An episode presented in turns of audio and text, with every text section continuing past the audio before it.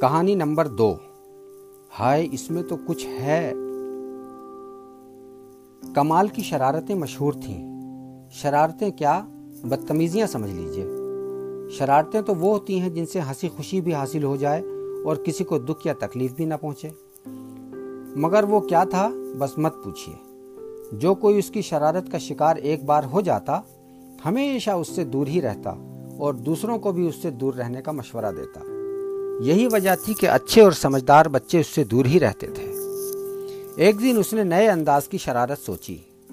اپنے ایک ساتھی کو، جو اسی کے محلے کا رہنے والا تھا، یہ کہہ کر اسکول سے اپنے ساتھ لیا کہ آج ہم دونوں ساتھ ساتھ گھر چلتے ہیں۔ اسے کیا پریشانی تھی؟ بولا، چلو، اس میں کیا؟ میں چوک سے مڑ کر اپنے گھر چلا جاؤں گا اور تم اپنے گھر؟ دونوں کا گزر شہر کے مین بازار سے ہوتا تھا۔ راستے میں مختلف سامانوں کی دکانیں تھیں۔ ریڈی میڈ کپڑوں سے لے کر حکا پینے والے تمباکو تک وہاں ملتا تھا۔ میڈیکل اسٹورز کے علاوہ جڑی بوٹیاں اور دیسی دوائیں بیچنے والے اتاروں کی بھی کئی دکانیں تھیں۔ وہاں پہنچ کر کمال نے اپنے ساتھی سے کہا، دیکھو، اب مزہ آئے گا۔ میں دکانداروں کو کیسے پریشان کرتا ہوں دیکھنا۔ وہ ایک لمحے کے لیے ڈر گیا کہ کہیں کسی سے پٹوا نہ دے یا کوئی اس کی شکایت گھر پر نہ کر دے۔ مگر کمال سے اسے مگر کمال نے اسے یقین دلایا کہ ایسا کچھ نہ ہوگا۔ کمال ایک اتار کی دکان پر پہنچا اور بڑے ادب سے پوچھا، انکل، کچھ ہے آپ کے پاس؟ کچھ کچھ کیا بیٹا؟ نام بتاؤ؟ اس نے کہا، نہیں انکل، کچھ چاہیے کچھ چاہیے مجھے۔ دکاندار نہیں سمجھ سکا کہ بچہ شرارت کر رہا ہے۔ اس نے بڑی سنجیدگی سے کہا، بیٹا، میرے پاس تو کچھ نہیں ہے کمال نے بڑی معصومیت سے پوچھا، انکل کس کی دکان پر ملے گا؟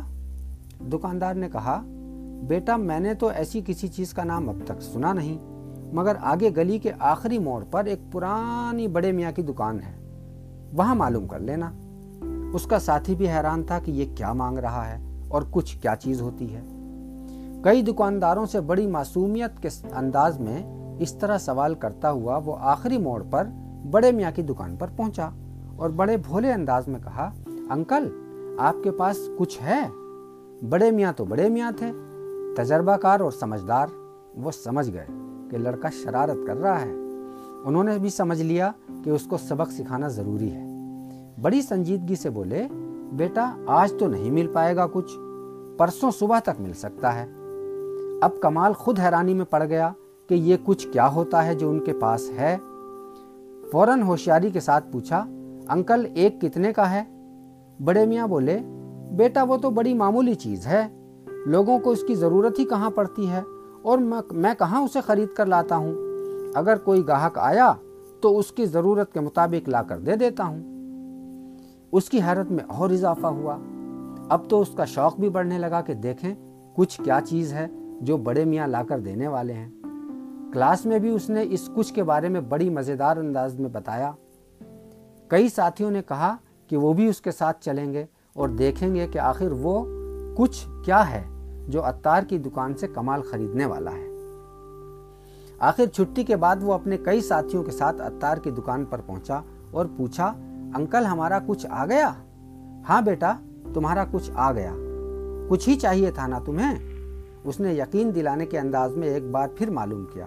ہاں ہاں کچھ ہی چاہیے تھا۔ کمال نے بھی شوق بھرے انداز میں کہا۔ اور اپنے ساتھیوں کی طرف شرارت بھری نظروں سے دیکھا۔ دکاندار نے اپنی سیٹ پر بیٹھے ہی بیٹھے کمال کے قریب رہی رکھے ایک کالے رنگ کے ڈبے کی طرف اشارہ کرتے ہوئے محبت بھرے انداز میں کہا، اس ڈبے سے نکال لو جتنے چاہیے۔ وہ حیران تھا۔